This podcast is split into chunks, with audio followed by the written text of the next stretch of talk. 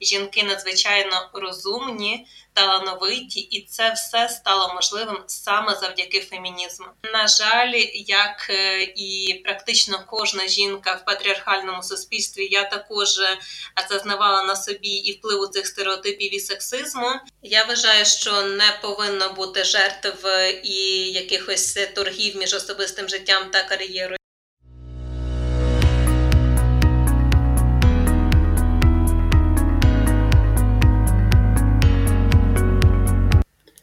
Всім привіт! Я Ілля, і з вами Віподкаст, новий проєкт WhiteTech, нашої молодої організації, яка прагне позбавитись гендерних стереотипів і надихнути дівчат обирати професію за покликом серця. Кожна героїня цього подкасту жінка, яка займається наукою, технологіями чи підприємництвом. Тут відверто щирі історії про шлях до успіху, що стануть твоєю підтримкою. Надію, що з кожним випуском ми хоч трішки наближатимемось до виконання цілей. Отже, наша перша гостя Лілія Антонюк національна координаторка ініціативи Посли європейської молоді в Україні, виконавча директорка громадської організації Жіноча Ліга, закінчила магістерську програму програму Legal Regulation of Public Administration and Human Rights в університеті Микола Саромеріса та магістерську програму Gender Society and Representation в Університетському коледжі Лондона, учасниця численних програм молодіжних та академічних обмінів у рамках Erasmus+, економічного форуму молодих лідерок та лідерів та лідерок у Новому Санчі та Світового форуму за демократію у Страсбурзі, авторка дослідження соціальне підприємництво в Україні в часи COVID-19 через призму гендерної рівності. Доброго дня, Лілія. Надіюсь, я все правильно сказав, і можливо у вас є ще щось, щоб додати про себе. Доброго дня і перш за все дякую за запрошення до участі у цій активності. Мені здається, ви вже і так достатньо багато регалій зазначили. Я ж сама злякалась, коли всі почула. Проте рада надалі поспілкуюся з вами як щодо своєї діяльності, так і щодо інших аспектів, які вас цікавлять. Дуже дякую. А, Можемо переходити до питань, і хочу розпочати з того, що таке для вас фемінізм, і чи вважаєте ви себе феміністкою? Дякую за чудове перше запитання. А насправді для української спільноти чомусь це запитання дуже часто є чимось на кшталт е, червоного, червоної ковдри е, для бика. Я є феміністкою. Я про це не боюсь сказати, не боюся бачити на це реакцію багатьох представників та представниць патріархального суспільства. Що для мене значить бути феміністкою? Що взагалі таке фемінізм в моєму розумінні?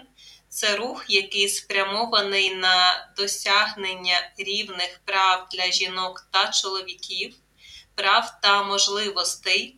Це рух, завдяки якому е, жінки отримали право навчатися, працювати, отримувати заробітну платню.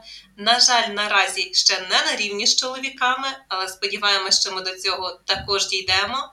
Отримали право брати участь у виборах, балотуватися, впливати на розвиток як свого суспільства, країни, так і планети загалом. Адже якщо ми наразі подивимося на ті суспільні рухи, які відбуваються в світі, то до дуже багатьох із них долучені жінки. Жінки надзвичайно розумні, талановиті, і це все стало можливим саме завдяки фемінізму. Тож я феміністка, я заохочую не боятися всіх цього слова адже фемінізм не дорівнює ненависті до чоловіків. На жаль, дуже часто асоціюється слово саме з цим. Фемінізм дорівнює бажанню, прагненню та діям, спрямованих на досягнення рівних прав та можливостей для жінок та чоловіків і побудову на основі цього суспільства, в якому немає ані гендерної дискримінації, ані будь-якої іншої дискримінації. Дуже дякую вам за відповідь. І відразу ще таке запитання: чи відносите ви себе до якоїсь течії фемінізму, і якщо так, то до якої? Поняття течії фемінізму, воно надзвичайно цікаве, його розглядають в різноманітних історичних аспектах.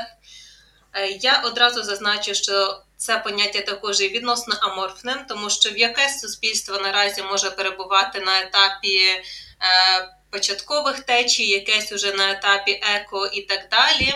Якщо ми говоримо про те, чи відношу я себе до якоїсь течії, то швидше за все це є ліберальний фемінізм.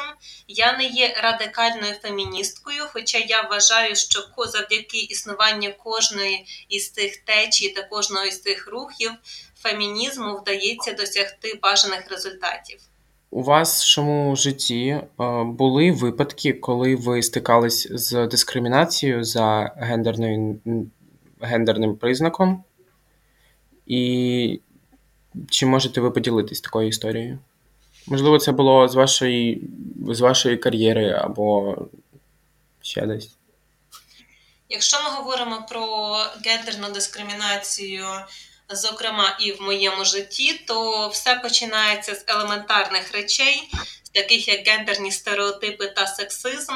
І, на жаль, як е, і практично кожна жінка в патріархальному суспільстві, я також зазнавала на собі і впливу цих стереотипів і сексизму один із надзвичайно простих життєвих, я б навіть сказала, банальних таких прикладів є або була одного разу заява від е, мого.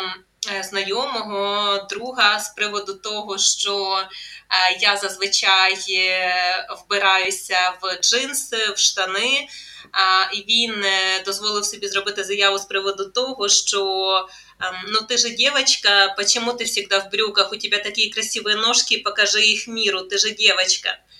І роблячи акцент на тому, що я дівчинка, і тому я маю показувати світу свої ніжки, він таким чином абсолютно е, знівелював моє право вибору, е, мої, е, моє право взагалі вирішувати самостійно, як я хочу виглядати що я хочу вбиратися, що я хочу носити, і якщо дуже грубо сказати, то кому я хочу показувати свої ніжки, а кому я їх не хочу показувати. Це просто дуже базовий приклад. Я не хочу входити в якісь інші приклади в контексті роботи, а зупинитися саме на цьому, тому що, на жаль, в нашому суспільстві і в багатьох інших суспільствах жінки та дівчата на такі висловлювання дуже рідко звертають уваги і не розуміють, що це також є дискримінацією, що це є сексизм і проявом е, на практиці застосування гендерних стереотипів по відношенню до них. Я скажу так: я є студентом е, другого курсу в коледжі, і е, питання гендерної нерівності в нашій групі стоїть дуже гостро. І кожен раз, коли хлопці починають якось задівати дівчат, і я постійно за них вступаюсь, то мені прилітають типу, питання: зачем ти це робиш? Якщо їм нравиться, то, типу, навіщо це? Це дуже погано, мені здається, тому що наше суспільство не дає певного виховання. І дуже надіюсь, що далі це буде змінюватись.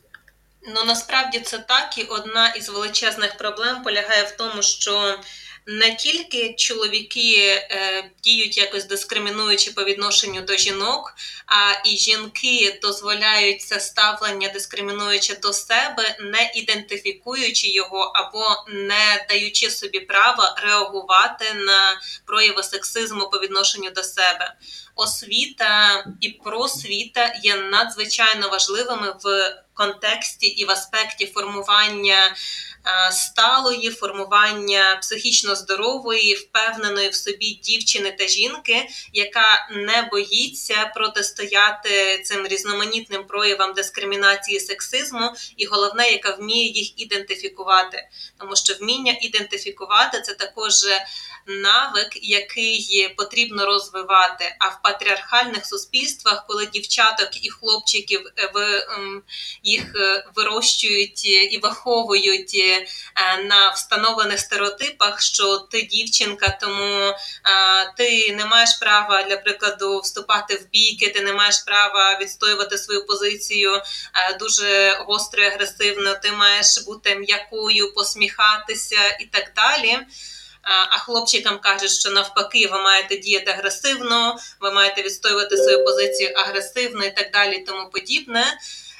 Ну, Таким чином ми залишаємося в цій прірві стереотипів і цей навик критично оцінювати суспільство, критично оцінювати явища, які в ньому відбуваються, він, на жаль, не виховується. Тому починаємо з освіти, просвіти і з виховання критичного мислення як у дівчат, так і у хлопців. Тому що насправді, якби і дівчата, і хлопці критично оцінювали те, що вони роблять, те суспільство, в якому вони проживають, то я переконана, що більшість із них не боялися б як мінімум слова фемінізм і не боялися б казати, що вони феміністки або профеміністи. Ви розповіли історію про дискримінацію в вашому житті, і е, хотілося б для наших слухачок, щоб ви розповіли трішки, як ви з цим боролись, для того, щоб вони це могли застосовувати у своєму житті. Перш за все, я одразу і дуже чітко людині, яка дозволила таким чином е, зі мною спілкуватися, висловила, що я це я таку позицію не приймаю. Прописала, чому ця позиція, на мою думку, є неправильною і недопустимою, і в чому ця людина помилилася. Е, звертаючись е, взагалі в такому контексті до дівчат і до жінок. А після цього я без е, е, зазначення конкретних персоналій зробила цю історію публічною, зокрема в себе на Фейсбук-сторінці, опублікувавши відповідний пост про цю ситуацію, і знову ж таки підкресливши, що таке ставлення до жінок є неприпустимим. Тому перше, що я можу порадити, це не боятися дати відповідь в той момент, коли відбувається ситуація, але дати відповідь словесно, перш за все, ми не говоримо про якусь агресію. Ми говоримо про аргументований діалог, про намагання пояснити і знайти. Ем, Ті слова, які б людині, яка дозволила собі проявити сексизм, е, були зрозумілими. Якщо ми розуміємо, що людина повністю закрита, ми зробили все, що могли. Ми спробували пояснити окей. Але після цього не боятися також про цю історію говорити на публіку і пояснювати публіці, чому такі ситуації є неприпустимими. Адже чим більше ми про це говоримо, тим більше людей починають критично осмислювати такі ситуації, знаходити хтось для себе знаходить е, е, аргументи, чому ці ситуації є прийнятними, хтось знаходить аргументи, чому вони є неприйнятними. Суспільство принаймні починає задумуватися над цими ситуаціями. Тому, перш за все, в момент ситуації не боятися відповісти, що це неприйнятно і не потрібно ставитись таким чином до мене. По-друге, після таких ситуацій не боятись публічно про це говорити, про те, що це є неприйнятно, це сексизм. З сексизмом потрібно боротися, йому потрібно протидіяти. Ну, звісно, що якщо мова йде про якісь інші приклади, е, які мають е, інші наслідки, там ми можемо говорити про фізичне насильство, ми можемо говорити про дискримінацію в оплаті праці, ми можемо говорити про відмову від працевлаштування, то в тих ситуаціях ми і про юридичні засоби захисту своїх прав уже будемо говорити, та про інші. Я зрозумів, дякую вам. Надіюсь, наші слухачки дотримуються до цього. І в вашому житті було багато програм освітніх. І яка ситуація з гендерною дискримінацією дискримінацією в цьому плані і саме в Україні? Чи правильно я зрозуміла запитання, що вас цікавить, е, чи беруть е, жінки та дівчата участь в освітніх програмах, чи можливо я не до кінця правильно зрозуміла запитання? Загалом так, і відношення чоловіків до жінок, і чи буває в, під час таких програм дискримінація? Ну, типу, так як ви розповідали до цього історію. Можливо, я тоді почну трішечки здалеку. Якщо ми говоримо про, зокрема, освіту і просвіту, але спочатку почнемо про освіту, то в контексті освітнього напрямку, зокрема в Україні та не тільки в Україні, існує ем, існує дискримінація щодо того, що жінки зазвичай.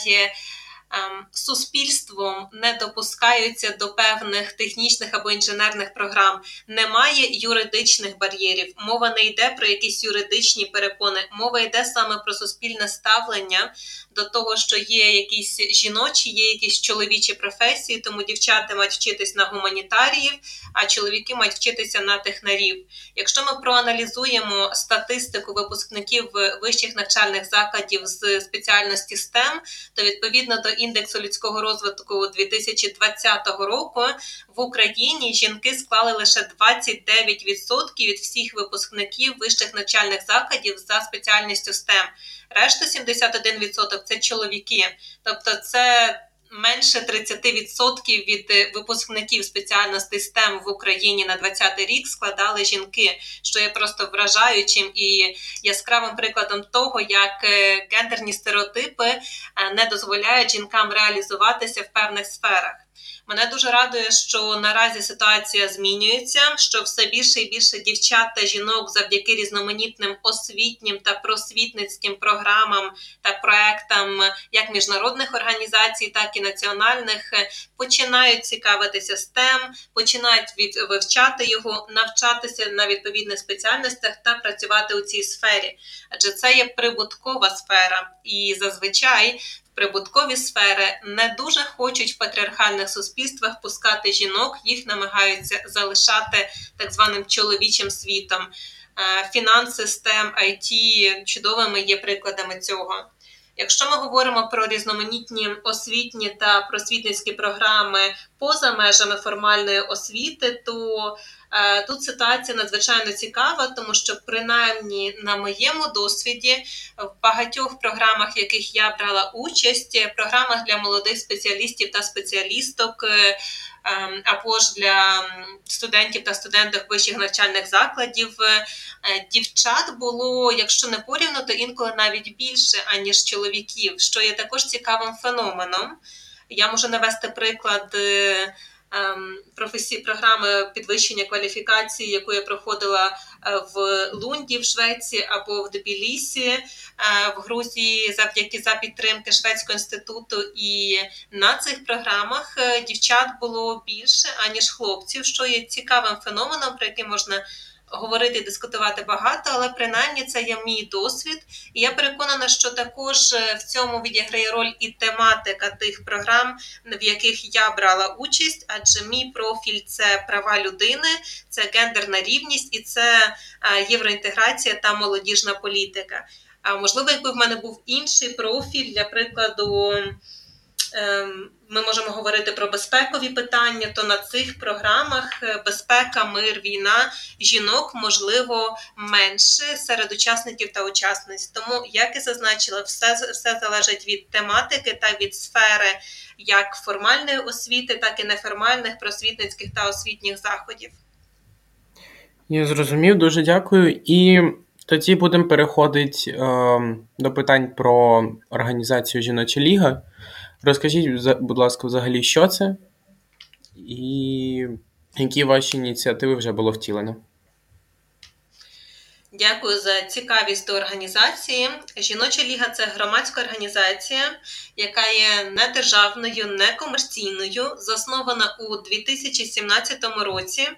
Основною метою заснування організації є і була підтримка розвитку жінок, зокрема в економічній сфері адже, на жаль, дуже багато інших нерівностей виникають за рахунок того, що жінки є економічно та фінансово незахищеними за рахунок того, що вони отримують нижчу заробітну платню, за рахунок того, що вони працюють в секторах економіки, в яких загалом нижчий рівень оплати аніж в інших секторах економіки, за рахунок того, що е, їх можуть дискримінувати в контексті премій і так далі, якщо ми говоримо про державну службу тощо.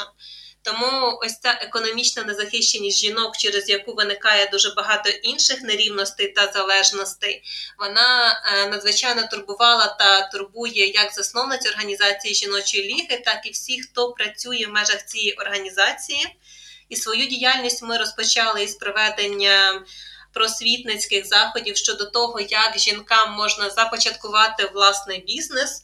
Зокрема, у 2018 році ми провели серію тренінгів та заходів для мешканок Києва та Київської області щодо того, як започаткувати власний бізнес. У 2018 році ми почали працювати із темою соціального підприємництва, і у 2019 році реалізували тренінги знову ж таки для мешканок Києва та Київської області щодо того, як започаткувати соціальне підприємництво власне. 2020 році ми акцентували увагу на цьому на цій темі, темі соціального підприємництва, розробили відповідне дослідження і, побачивши трішки і інші тенденції, тенденції щодо того, що все більше і більше молодих дівчат е, цікавляться темами. Е, як підприємництва, так і STEM. Ми звернули увагу також на це. Запустили академію лідерства для дівчат 14-18 років. Перша академія була реалізована е, навесні влітку 2021 року. Е, наприкінці цього року або на початку наступного буде друга академія. Це вже більше про лідерство, про освіту і про світу та про е, те, яким чином можна і потрібно сучасній дівчині себе реалізувати, які є інструменти і механізми для цього в різних сферах: в сфері освітній, в сфері підприємницькій, в сфері зайнятості тощо. Як дівчата можуть долучитись до вашої організації? І взагалі чи можна це зробити? Насправді наша організація є абсолютно відкритою для участі Е, для всіх, кому цікава тема жіночого лідерства, боротьби з гендерними стереотипами, з сексизмом. Для того, щоб долучитись до нас, вам насправді достатньо просто написати нам в наших соціальних мережах або в Фейсбук-сторінці, або в інстаграм-аккаунті. Е, хтось із наших менеджерок е, обов'язково вам відповість і скомунікують уже тоді зі мною, і я рада з вами поспілкуюсь безпосередньо з приводу можливої участі в організації та реалізації ваших власних проєктів як е, в рамках організації, так і просто за підтримки громадської організації Жіноча Ліга. Адже ми віримо, що якщо у вас є крута ідея, то її потрібно реалізувати. І ми сподіваємося, що нашим досвідом та знаннями ми можемо вам у цьому посприяти. Окей, тоді дуже вам дякую. І давайте перейдемо до соціального підприємництва. І, будь ласка, поясніть, що це таке, і яке воно має відношення до гендерної рівності. Дякую за запитання. Насправді тема соціального підприємництва надзвичайно глибока, і розпочинати розмову про соціальне підприємництво дійсно потрібно із визначення категорії самого поняття того, що таке соціальне підприємництво з е, самого висловлювання стає зрозуміло, що ця категорія складається з двох е, підкатегорій: з підприємництва та з чогось соціального. Якщо ми говоримо про підприємництво, то це господарська діяльність, яка спрямована на отримання прибутку. Якщо ми говоримо про соціальне підприємництво, то це господарська діяльність, яка спрямована на отримання прибутку, але цей прибуток не розподіляється між засновниками і засновницями цього підприємства. Він спрямовується на вирішення конкретної соціальної проблеми. Е, з метою вирішення якої по суті і було створено соціальне підприємство. Для того, щоб наочно зрозуміти різницю між соціальним підприємництвом, просто підприємництвом і благодійною діяльністю або діяльністю громадських організацій, я пропоную ем, орієнтуватися на наступні приклади. Е, перш за все, потрібно розрізняти категорії, як я зазначила, е, чисто підприємництва, підприємництва з благодійністю, підприємництва з корпоративною соціальною відповідальністю, соціального підприємництва та діяльності неурядових громадських організацій, адже це все є абсолютно різні категорії та суб'єкти, які з одного боку можуть діяти для вирішення одних і тих же е, питань та проблем, а з іншого боку, діяльність яких та спрямованість яких відрізняється. Отже, почнемо із класичного підприємництва. Класичне підприємництво відповідно до Господарського кодексу України це самостійна на власний ризик господарська підприємницька діяльність, яка спрямована на отримання прибутку та розподілу цього прибутку між засновниками та засновницями цього підприємства. Все, крапочка. На цьому ми закінчили тему класичного підприємництва. Проте ми можемо говорити про підприємництво або бізнес з благодійністю. Бізнес з благодійністю це та ж сама класична підприємницька діяльність, проте час від часу не системно, а коли є бажання, цей бізнес може або фінансово е, допомагати вирішенні певних соціальних проблем, або за рахунок надання безкоштовно своїх послуг або товарів вирішувати певні проблеми, або просто соціальні проблеми в громаді, або екологічні, або соціальні проблеми. Наприклад, якщо у нас е, ем, фабрика по виробництву взуття, то благодійністю буде те, що Ем, один раз або двічі на рік ця фабрика на якесь свято.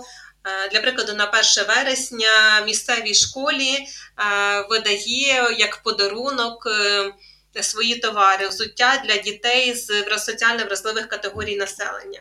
Але в цього в випадку цього підприємства немає певних системних політик. Воно захотіло, побачило, що має спроможність, вчинило такий благодійний вчинок.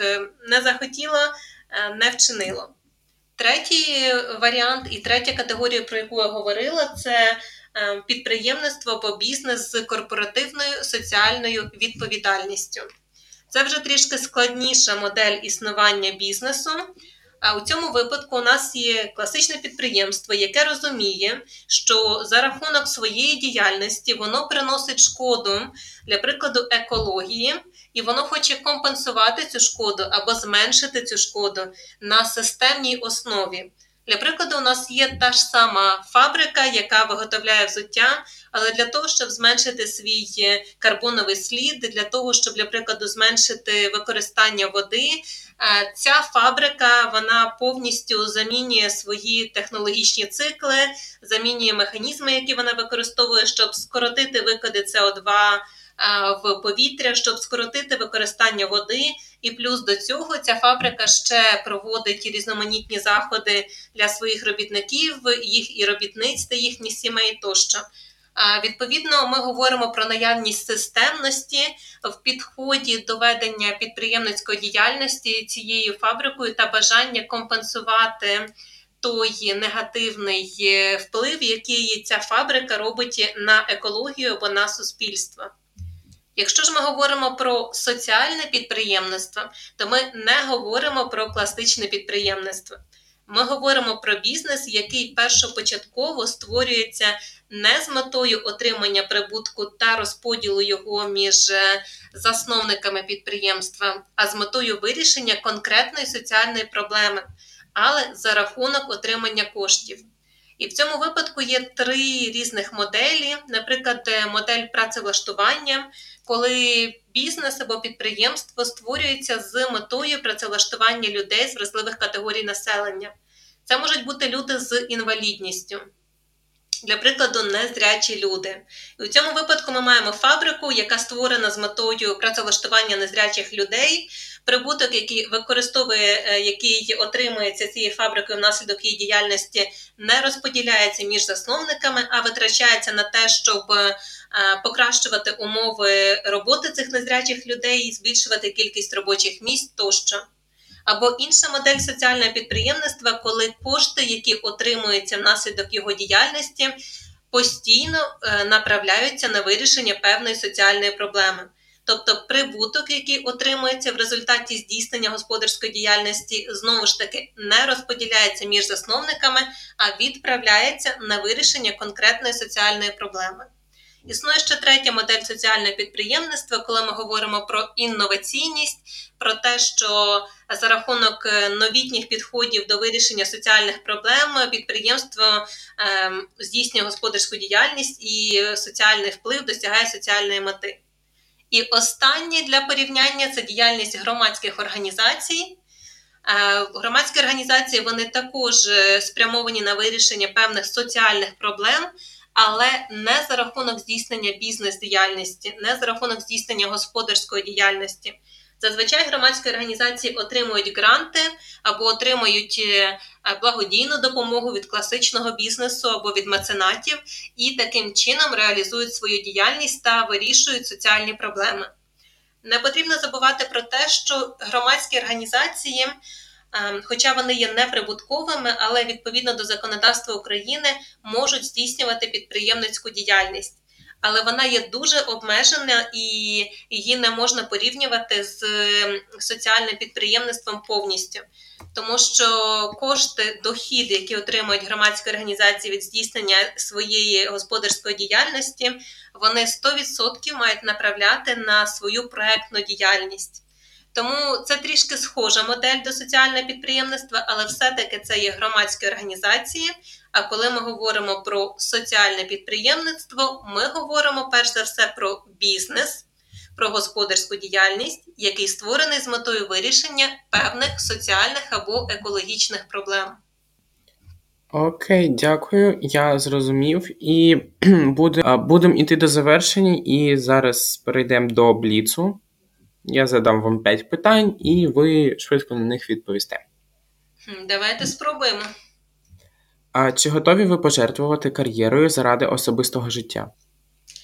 Я вважаю, що не повинно бути жертв і якихось торгів між особистим життям та кар'єрою. Тому ані особистим життям, ані кар'єрою я жертвувати е, не готова і не планую. А Порадьте книгу, яка вас вразила останнім часом. Чудове запитання. Я мабуть, порадила книгу про те, що феміністки не носять рожевого. Вона написана досить доступною мовою, легкою і сама по собі є легкою в прочитанні. Ще раз повторю назву: Феміністки не носять рожевого та інші вигадки. Дуже дякую. Гендерні квоти, так чи ні? Так, суспільстві, яке наразі є повністю патріархальним і будувалося століттями на такій моделі, тільки за рахунок гендерних квот можна досягнути в найближчий час якихось е, видимих змін та результатів. Топ 3 найперспективніших професій в наступні 10 років. Чудове запитання. Е, топ-3 найперспективніші професії. Ви знаєте, я про це не задумувалася. Однозначно, щось пов'язане зі сферою технологій, щось пов'язане зі сферою емоційного інтелекту. І, І третє. І, мабуть, третє це все-таки щось пов'язане з освітою, адже насправді все базується на освіті. Якщо якісна освіта, то суспільство ми отримаємо суспільство розвинуте, суспільство, в якому менше проявів дискримінації, менше нерівностей тощо. І останнє запитання це за якими організаціями, що займаються гендерними питаннями, варто слідкувати в Україні? Я б порадила слідкувати за ООН жінки, за фондом народонаселення ООН в Україні, за Українським жіночим фондом, е, за однозначно е, нашу організацію, організацію Жіноча Ліга. І якщо вас цікавлять інші міжнародні організації, то це може бути про ООН, адже про ООН також багато досліджень, багато проєктів в цій сфері здійснюють е, з підтримки жінок, е, встановлення рівності між жінками та чоловіками. Якщо вас цікавлять е, питання політики та влади, це може бути організація Вибори без сексизму та інші подібні організації. Окей, тоді дуже вам дякую. Було дуже цікаво з вами поговорити. І, можливо, якщо у вас є якісь побажання для наших слухачів, ви можете зараз їх озвучити.